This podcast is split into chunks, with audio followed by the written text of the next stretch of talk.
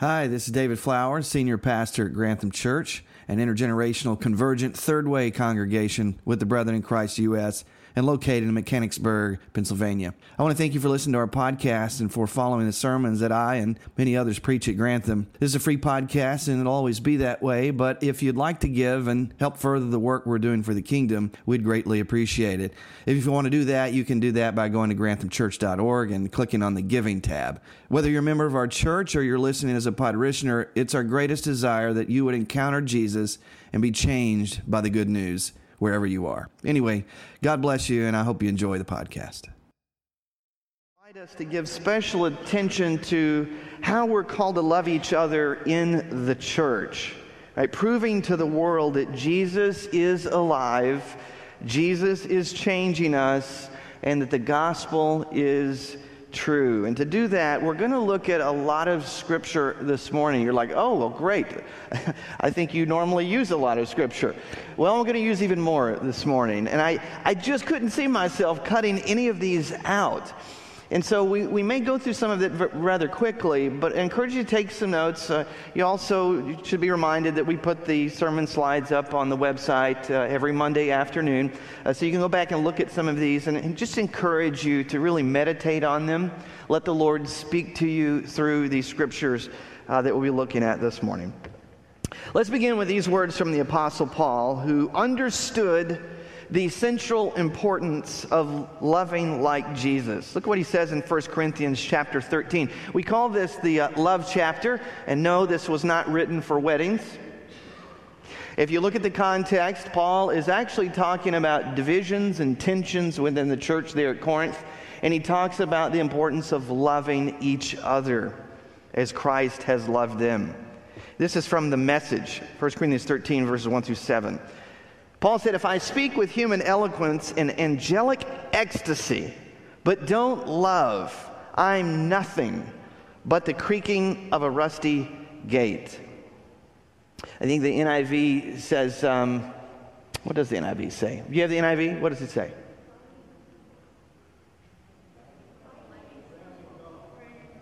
I can't hear any of you. Sorry. I can think of an, another image might be uh, fingernails on a chalkboard, right? I'm nothing but that. That's it. If I speak God's word with power, revealing all his mysteries and making everything plain as day, and if I have faith that says to a mountain, jump, and it jumps, but I don't love, I'm nothing.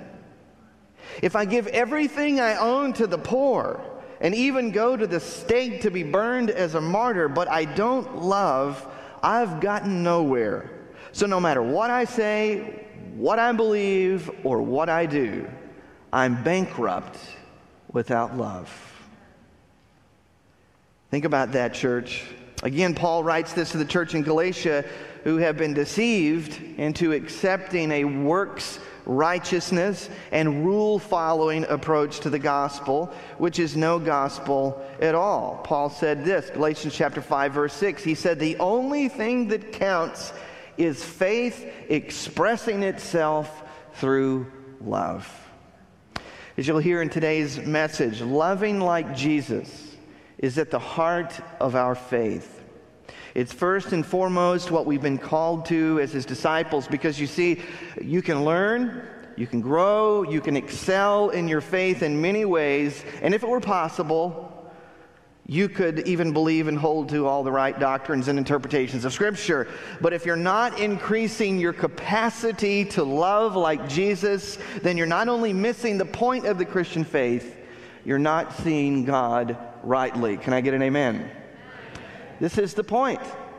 This is what is at the center of our faith, increasing our capacity to love like Jesus. And I believe if we really stop and think about this, even though we all struggle with it in some way or another, uh, we know this to be true, don't we? We know this is right. We know that the church is supposed to be a place where people encounter Jesus and his love. Because when it's not, that that's not our experience, we think to ourselves, well, that's not right. Right? You ever been mistreated in the church or somebody did something that was unchristlike? You think, you think to yourself, well, that's not right. That's not supposed to be. I, I can't believe they said that. I can't believe that they did that. And when we've experienced this lack of love, we may even want to walk away from the church. Believe me, folks, I understand that. I grew up in the church. In my 41 years of church experience and over 20 years of ministry, we've seen some significant acts of love. People loving us like family. And for most of our marriage, Len and I, we've been away from our immediate family. And so the church has come around us to be that. Uh, given us financial gifts in time of need. We've experienced that. People who've embodied the love of Jesus, have welcomed the stranger, the outcast, and the sinner into the congregation. But we've also seen and experienced some really ugly, unloving things. Do you know what I'm talking about? Growing up in the church, I saw my home congregation split apart one Sunday morning in worship as people yelled and accused each other in the pain and the fallout of sexual immorality in the church, which involved the pastor. I've experienced the heartbreak and confusion upon learning that people you looked up to in the church aren't the same on the job. It's hurtful, it's painful. I've been on the receiving end of gossip and slander when none of the accusations were true. And one time, many years ago, back in Texas, I remember I borrowed a chair from a classroom in the church building. When you're in a small church, you don't have a large budget, you have to borrow and find what you can, whether it's in your house or somewhere in the church building. So I borrowed this chair in a classroom that I didn't think was being used. It was put in the corner, it had stuff stacked on top of it. I think I, will take that, I'll, I'll use that to then be told by the owner the next Sunday, who was a deacon and a Sunday school teacher, that if I didn't bring it back, he would slit my throat. Now, folks, this is Texas, so I'm pretty sure he was serious. I, I, remember he said that, that we were going to a Sunday evening service, and so everybody was coming in the sanctuary. He said this, and, and all I could say was, Well, that's not very nice. So, so, we might think of some other ex- personal experiences that we've had, right? You, maybe some things are coming to your mind. Why does this sort of thing happen? Well, there are a few reasons for that, I, I think. The first one would be that we're all sinners on a journey of discipleship, and we're all at different places. Now, I admit to you, the thing that gets me is people who've been coming to the church for years and years and years, and they've been, in a lot of ways, allowed to act like that guy who wanted to slit my throat. When the greatest heresy of all, folks, is the failure to love like Jesus. This is what it's all about. And so, so I just, I admit that to you. That's a little frustrating. But again, we're all sinners. We need to remember this. I'm a sinner, you're a sinner. We're all following Jesus, or should be. That's at the, Jesus is at the center. That's who we're pursuing. And we're all at different places along the path. Also, leading people to the God who looks like Jesus, unfortunately, isn't at the center of every church's mission. But it is here. And that's what we're striving for. We're not perfect, we never will be perfect. But this is, this is what we're aiming at. This is the target right? it, it is a, a center set approach to the church rather than a, a bounded set. You know what I'm saying? Where you have to do certain things and believe certain things to be in. No, as long as we all say yes to Jesus and are pursuing Jesus together, we should be able to extend grace to each other in that pursuit, right? That we're all, again, at a different place in our journey. And as a result, uh, if, if, if a church isn't uh, pursuing this Jesus, this God who looks like Jesus and love like Jesus, and other things become the center of gravity in the church, right? Whether it's their specific doctrine or their rules or their country club mentality or whatever it is where they've set the boundaries, uh, folks seem to gravitate around that, and that creates the culture of a church. But we want to be about loving like Jesus here at Grantham. Amen? So, so real quick, think with me about some of the obstacles and impediments to loving like Jesus. These are just a few that came to my mind. Number one, number one is this a poor portrait of God.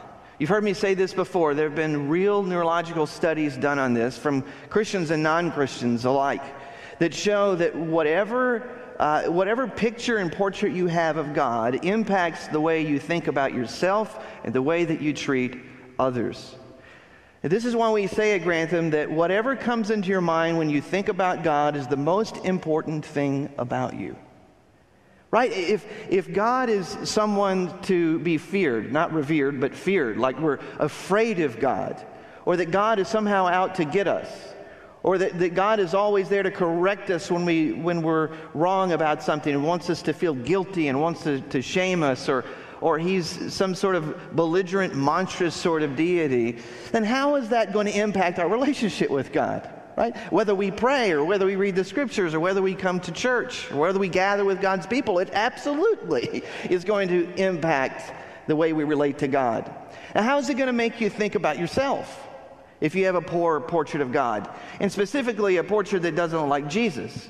How are you going to feel about yourself? How are you going to love your neighbor as yourself, right? If you have a poor portrait of God. So not only affects your relationship with God, it affects what you think about yourself, but it's going to impact the way you love or don't love other people. Also, another impediment to loving like Jesus is our personal experience of love or lack of it. Maybe it's from a, a, parent who didn't love us well. Or maybe it was from, like the older gentleman I was referencing, who I grew up with and thought was a great pillar of the faith, but saw him on the job and was greatly disappointed. And sometimes we project that onto God. And so if we don't have a real experience of God's love, it's hard to connect, isn't it? I mean, this is why I like the, the Chosen. We showed a clip from that last, uh, last Sunday because it gives us a real tangible, in the flesh sort of examples of what God is like in Jesus. I've recently been thinking about this other scene from The Chosen where Mary, Mary Magdalene, who of course was saved by Jesus, Jesus cast demons out of her. Uh, there's a scene, it's, a, it's not in the Bible, but uh, they imagine this scene where, where Mary, like many of us, sort of backslides and ends up in the place she was before. And the other disciples have to go and get her and bring her to Jesus, and she's ashamed. And, and, and she's confessing to Jesus what she did. And and she said, I just don't think I can do it. And Jesus said, Do what? Mary, I just want your heart. That's all. I just want your heart. And, and following me and becoming like me will come in time. But again, our portrait of God, it becomes an impediment and an obstacle to loving like Jesus. Our personal experience or lack of experience of Jesus' love, it can become an impediment. Number three, not loving ourselves in light of God's love, as I said, becomes an impediment to loving like Jesus. If we're loving ourselves poorly, which I'll say more about in just a minute, then it's going to be really hard to love other people. Number four, accepting worldly distortions of love. If we're getting our definition of love from Hollywood and what's on social media, God forbid uh, then you're going to have a hard time loving like Jesus. And then, number five, if you aren't willing, and this may be the most countercultural thing that we could do today, refuse to deny ourselves, specifically, refuse to deny our flesh, then we're not going to be able to love like Jesus. And I'll be touching on, on these as we, we go along here. In Matthew chapter 22, an expert in the law comes to Jesus and asks him this question Teacher, which is the most important commandment in the law of Moses? Now, notice this question is setting Jesus up. Likely, it's, it's followed up by an, another question to back Jesus into a corner. Verse 37. But Jesus responds this way Love the Lord your God with all your heart, with all your soul, and with all your mind. This is the first and greatest commandment. So, look, Jesus' response would have actually been the expected, what we'll call the Sunday school answer to the question. He is referencing Deuteronomy chapter 6, verse 4 and 5, which is known as the Hebrew Shema. But Jesus doesn't stop there. Before this expert in the law can jump to his next question, Jesus does something none of them were expecting. Look at verse 39. And the second Jesus said is like it love your neighbor as yourself. As yourself. We'll come back to that. Verse 40 All the law and the prophets hang on these two commandments. We should notice Jesus here is referencing Leviticus chapter 19, verse 17, and he's pairing it with Deuteronomy 6, doing something which had never been done before. See, while this Pharisee is trying to use this as an opportunity to make Jesus look foolish, the Lord uses it to teach them and to teach us something really important. Jesus is saying your faith isn't just a vertical thing. It's also a horizontal thing. It's not just about loving maker, it's about loving neighbor. It's not just about loving neighbor, as some people want to do, it's also about loving maker. Jesus holds these together. In other words, true love of God looks like love of neighbor, it looks like loving others, and with that, Jesus sums up the entirety of the Old Testament. And pay attention to how Jesus is expanding their understanding of love. If you go and look at Leviticus 19, verse 17 and 18, you get a better understanding of what Jesus is actually doing here. Leviticus 19, verse 17 and 18 says, Do not hate a fellow Israelite. And look, look what I highlighted there a fellow Israelite in your heart. Rebuke your neighbor frankly so you will not share in their guilt. Verse 18 Do not seek revenge or bear a grudge against anyone among your people, but love your neighbor as yourself. I am the Lord. Now think about that. You may recall in Luke chapter 10, Jesus is once again asked a question. On this occasion, Jesus is asked how a person can receive eternal life. And Jesus tells his audience to love God and love your neighbor. And then another expert in the law who has likely heard Jesus' broadening definition of love to mean more than just Jews gets his second question in this time and says, And who is my neighbor, Jesus? And to answer that question, Jesus shares what we know as the parable of the Good Samaritan. In this parable, Jesus picks someone who to the Jewish people would have been despised and certainly unloved. Someone of a mixed race, a syncretistic Samaritan, whom the Old Testament says was considered unclean and enemies of Israel, going back to the time of Ezra and Nehemiah. And Jesus picks this person to be the hero of the story, the one who shows love to his neighbor. In this parable, it wasn't the priest or the holy Levite who stopped to help the man attacked by robbers, you'll recall. It was the neighbor loving Samaritan. Which is why Jesus says, Of these three men, who was a neighbor to the man who fell in the hands of the robbers? And the expert in the law is forced to reply, The one who had mercy on him. And Jesus told him, Go and do likewise. Because as Jesus teaches us, folks, in the Sermon on the Mount, loving our neighbor also includes loving those we consider to be, or at least in felt experience, to be enemies. In fact, Jesus goes so far as to update, or what we might say, fulfill what is written in Leviticus by saying this Matthew chapter 5, verse 43 and 45. Jesus said, You have heard that it was said, Love your neighbor and hate your enemy. But I tell you, love your enemies and pray for those who persecute you, that you may be children of your Father in heaven. Now look at that. And hate your enemy. Well, that's not what the scripture says. We just read that in Leviticus.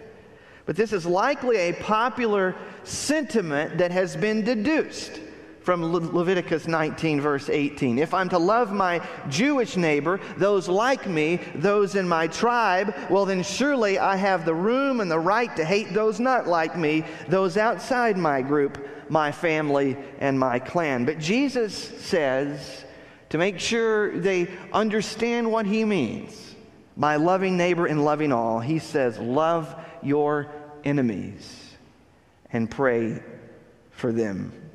And then Jesus ties our status as children of the Father to our obedience of this command. Jesus said, if you want to be identified as children of God, then the way to do that is to love even our enemies. Folks, that's heavy stuff, isn't it? And if we consider ourselves followers of Jesus, then we, we don't get to opt out of this for whatever reason. You know, I, have said this before. I once had someone high up in the church that I served in back in Texas say, David, where in Love Your Enemies does it say we can't kill them? Seriously? Folks, look not only to the words of Jesus, but the example of Jesus. So this is serious business, and the Lord expects us to follow him in it. But part of getting there, for us to love neighbor and enemy like Jesus did, is to remember to love them as we love ourselves. I told you we would come back to this. Jesus said, Love your neighbor as yourself, as yourself. Now, what does that mean? I think this can easily be misunderstood. In an age when our individualistic culture breeds narcissistic personalities and destructive behaviors, all in the name of self love. I even saw a book from a Christian author that said something about not inviting the enemy to your table. Like that was in the title. And I'm like, I don't even think I could open the book. I mean, Jesus invited enemies to his table. Hello, Judas. Not only supped with him, but washed his feet. So we, we need to be careful about the way in which we're defining love and self care and make sure it lines up with Jesus. When in reality, our inability, you see, to know the love of God for ourselves and experience it, even allow it from others, leads to so called safe ways of shutting ourselves off, sometimes from the truth. That we are made in God's image, yes, but we are broken and not as we should be. And some people just don't want to hear that. And so, in the name of self care or the name of, of loving themselves, they shut themselves off from hearing truth in community, from doing some serious self reflection, looking in the mirror, as James told us to do. Instead, we must see ourselves for who we really are, church the good, the bad, and the ugly, sometimes with help from others. And then know that even then, even then, we are loved beyond comprehension. In his commentary on Matthew, Stanley Hauerwas, the Christian ethicist, writes To learn to love our neighbor as ourselves means we must learn to love ourselves as God has loved us. To learn to love ourselves truthfully is not easy because we most often desire to love ourselves on our own terms. The challenge that Jesus presents by joining these commandments here is to learn that one is loved by God so that one is thus able to love God and others. Such a love requires a lifetime of training in which we're given the opportunity to have our self centeredness discovered and overwhelmed. And, brothers and sisters, I, I pray that you will experience the God who receives us as we are, but loves us too much to leave us that way. And for the more we know this love, God's love, and the Spirit enables us to love ourselves rightly, we will make great advances in how we love others. And as I've said before, a person can only give away the love that they, ha- they have received themselves. You can only give away that which you've received. And think about it if you don't accept and acknowledge the ugly parts about you, right? The good, the bad, and the ugly, then you can't really experience the grace of God that while we were yet sinners, Christ died for us, and then you can't then extend that grace to others who are like you. Are you following me? This is the truth of the gospel. Never forget this.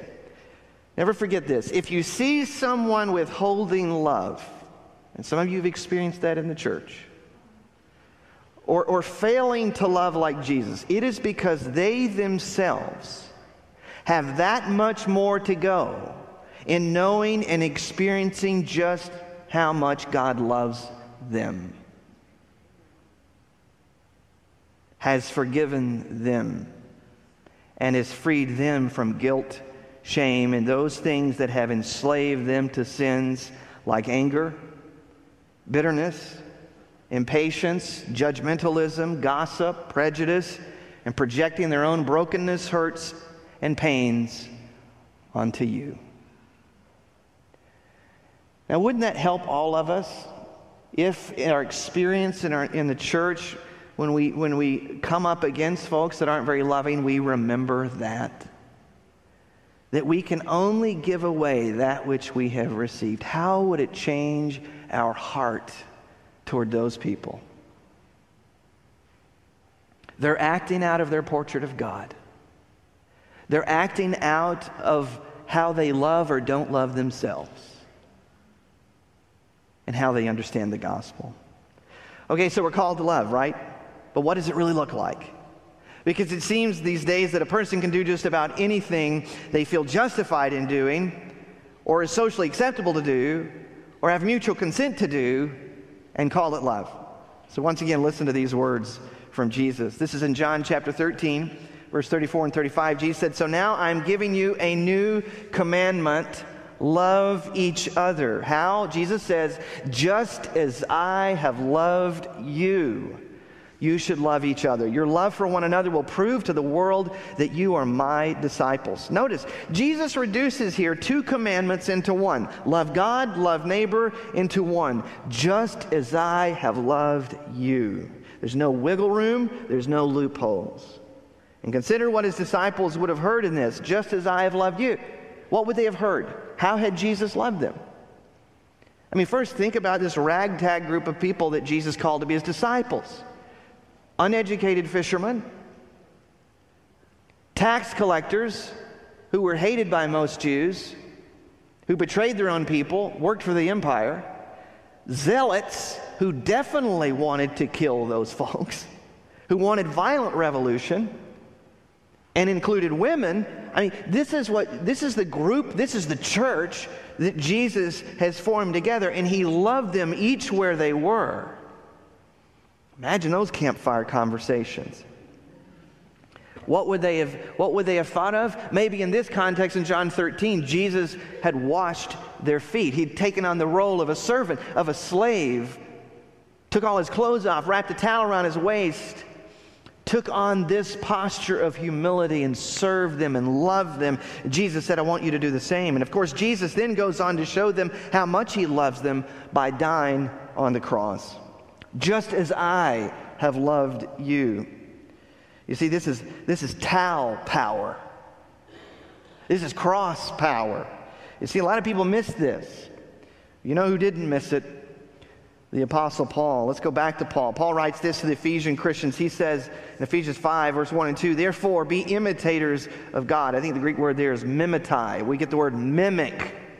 Mimic God as beloved children and live in love as Christ loved us and gave himself up for us. How do we love? As Christ loved us, who's a fragrant offering and sacrifice to God. Paul is pointing us to the cross.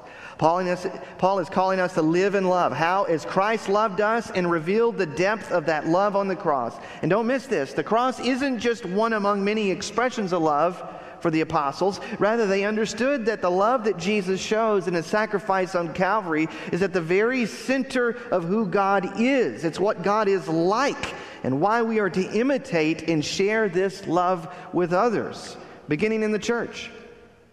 Would you, would you open up your Bible? Look at 1 John chapter 4. I want us to read this together. This is one of those passages that I could not see us not going to and looking at.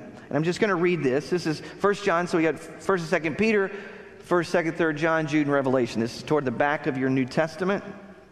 1 John chapter 4, and I'm going to read verse 7 through 21. This is coming from John the disciple. You remember James and John were sons of Zebedee. They were once called the sons of thunder. But, but John is also refers to himself in the gospel as the beloved, the one that Jesus loves, because later John understood the love of God in Christ more, it seems, than any of the other disciples. And he writes about that love here in 1 John 4. He says, Dear friends, let us continue to love one another, for love comes from God. Anyone who loves is a child of God and knows God, but anyone who does not love does not know God, for God is love. God showed how much He loved us by sending His one and only Son into the world so we might have eternal life through Him. This is real love. Not that we loved God, but that He loved us and sent his son as a sacrifice to take away our sins. Dear friends, since God loved us that much, we surely ought to love each other. No one has ever seen God, but if we love each other, God lives in us and his love is brought to full expression in us. And God has given us his spirit as proof that we live in him and he in us. Furthermore, we have seen with our eyes and now testify that the Father sent his Son to be the Savior of the world, and all who declare that Jesus is the Son of God have God living in them, and they live in God. We know how much God loves us, and we have put our trust in his love. Again, look at verse 16. He says, once again, God is love. And all who live in love live in God, and God lives in them. And so we live in God. Our love grows more perfect. So we will not be afraid on the day of judgment, but we can face Him with confidence because we live like Jesus here in this world. Such love has no fear because perfect love expels all fear. If we are afraid, it is for fear of punishment. And this shows that we've not fully experienced His perfect love. We love each other because He loved us first.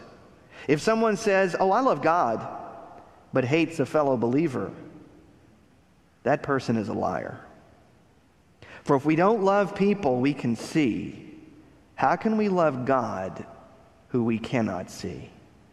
And then he's given us this command those who love God must also love their fellow believers. This is the word of the Lord.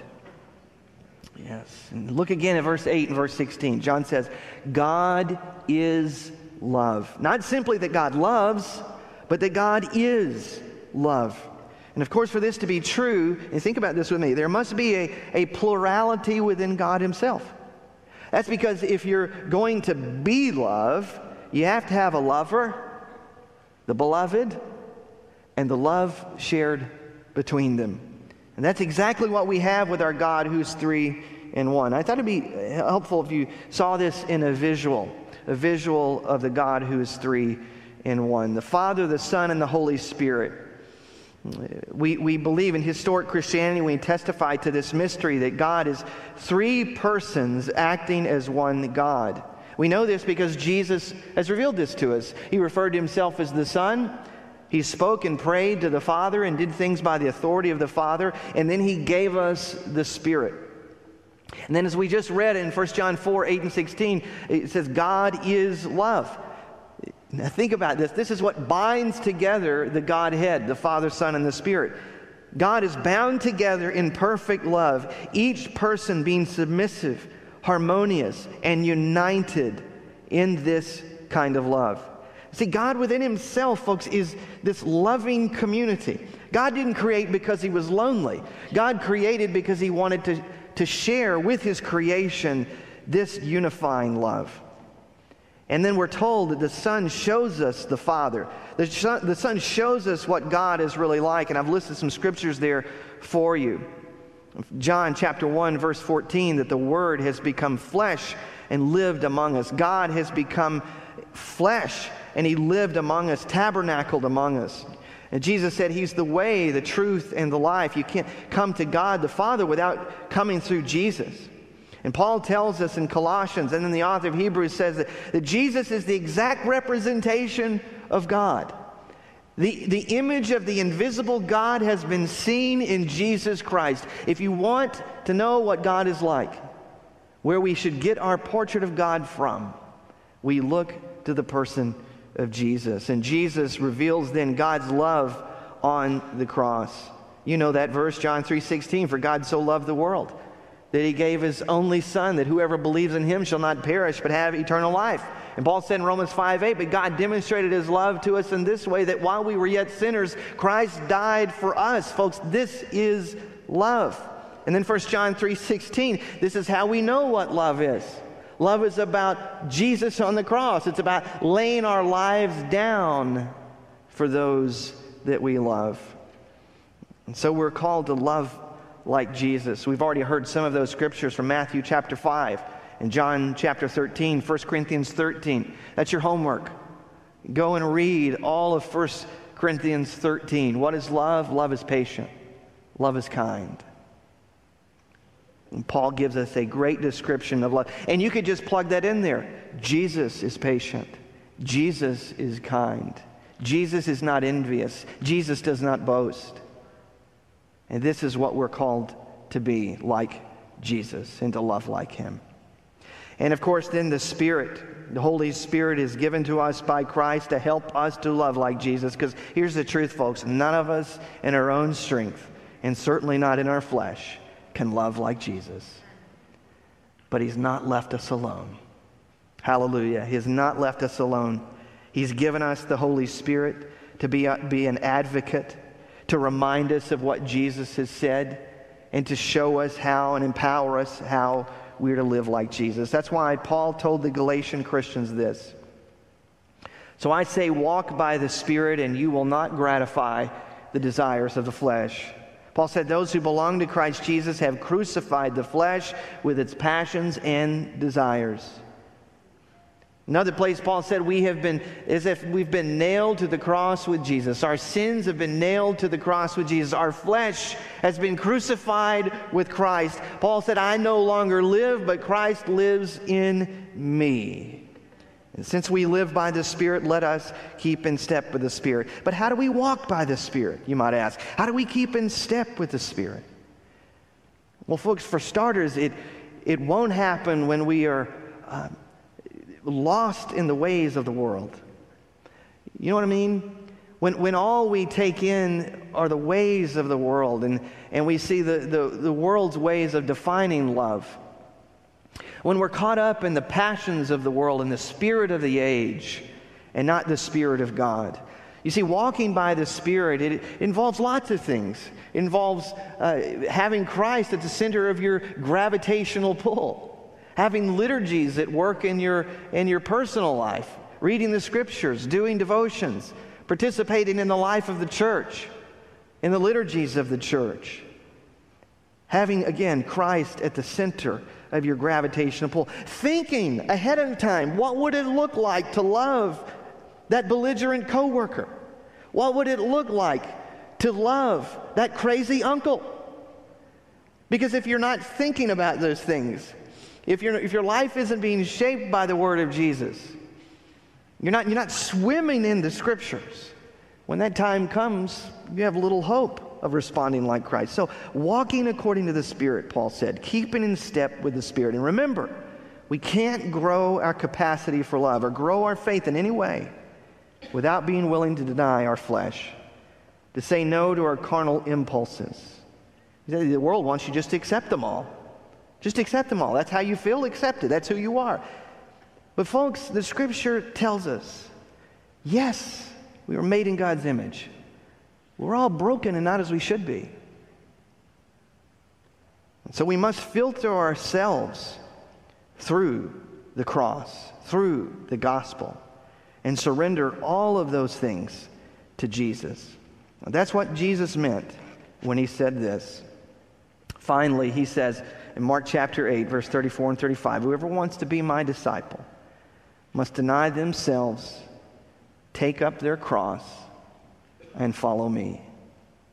For whoever wants to save their life will lose it. You see, I think that's what we do. We, we cling to anger, we respond out of fear. We're trying to save our life, we're trying to be in control and sometimes as defense mechanisms to hurt and pain, but Jesus says, give it to him. Whoever loses their life for me and for the gospel will save it. My friends, the pathway to loving like Jesus leads us to the cross. because it's through the cross and being crucified with Christ that we truly begin to live and get to share in the life and the love of God. So we mustn't think about what we have to give up or even how hard it is to say no, to forgive, to heal, and to let go, but rather we must consider what we will gain by losing our life so that we might save it in Christ. I invite us to do that this morning. Would you do that? Finally, here are some questions for reflection and to help us to respond to the voice of the Spirit. Number one, what, what comes into your mind when you think about God? What comes into your mind? Does it look like Jesus?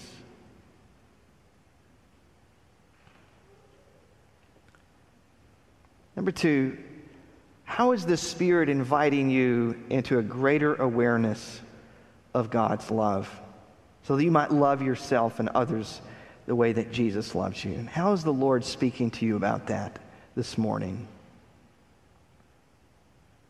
Pastor, I'm just having a hard time grasping that Jesus loves me like that. Well, speak to the Lord about that. Say, God, how are you inviting me into a greater awareness of your love, a real experience of your love? And lastly, number three, what are some thoughts and feelings about your neighbor or your enemy that you need to give to God? How do you need to deny your flesh so that you can love like Jesus and experience His grace, His mercy, His freedom, and His love? Father, we, we have a hard time receiving your love. We've been shown so many poor examples of this in life. And for some of us, we've grown up in the church and heard a lot about God's love, but then saw something completely different. And so there are certainly obstacles a poor portrait of you, difficulties in loving ourselves the way you love us. And so we have a hard time loving others. Lord, would you help us with that? Lord, as we look to your example and how you loved your own disciples, even at times we see you loving the hard hearted Pharisee. Would you give us that experience too? And would you help us, Lord, this morning not to spurn your love, but to receive it? Not to run from you, but to fall at your feet. Not to think, Lord, that we need to do something but just to receive you. We receive your love this morning, Jesus. Give us a, a real experience of that. Lord, that so when we look at you, we will see Jesus. And that we can love ourselves and we can love others. For it's in Christ's name that we pray.